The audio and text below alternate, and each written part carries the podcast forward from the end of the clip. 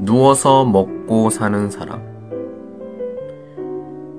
옛날 어떤 마을에 지독한 게으름뱅이가 살았다. 너무너무 게을러서 밥을 먹을 때도 아내가 떠먹여줘야 할 정도였다. 이렇게 아무 일도 하지 않고 방에만 누워 있으니 집안이 점점 더 가난해져 갔다. 하루는 이 게으름뱅이가 곰곰이 생각하기를 누워있기만 해도 잘 먹고 잘 사는 방법이 없을까 하는 거였다. 그래서 점쟁이를 찾아갔더니 당신은 정말 복을 타고 났소이다.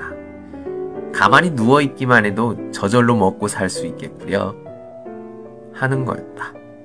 덩실덩실 춤을 추며 집으로 왔다. 어느 날 게으름뱅이는 커다란 배나무 밭을 지나게 되었다.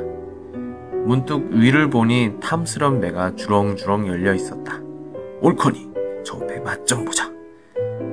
게으름뱅이는 그렇게 생각하고 배나무 밑에 입을 쫙 벌리고 들어누웠다. 이렇게 하고 있으면 저절로 배가 떨어져서 입 안으로 쏙 들어올 것 같았다. 하지만 아무리 기다려도 그놈의 배는 엉뚱한 곳으로만 뚝뚝 떨어졌다.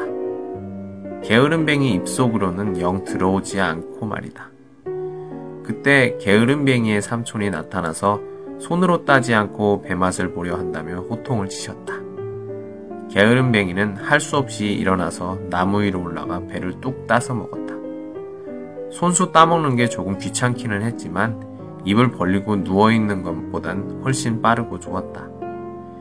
이제 해가 바뀌고 봄이 되어 농사를 지어야 할 때가 됐다.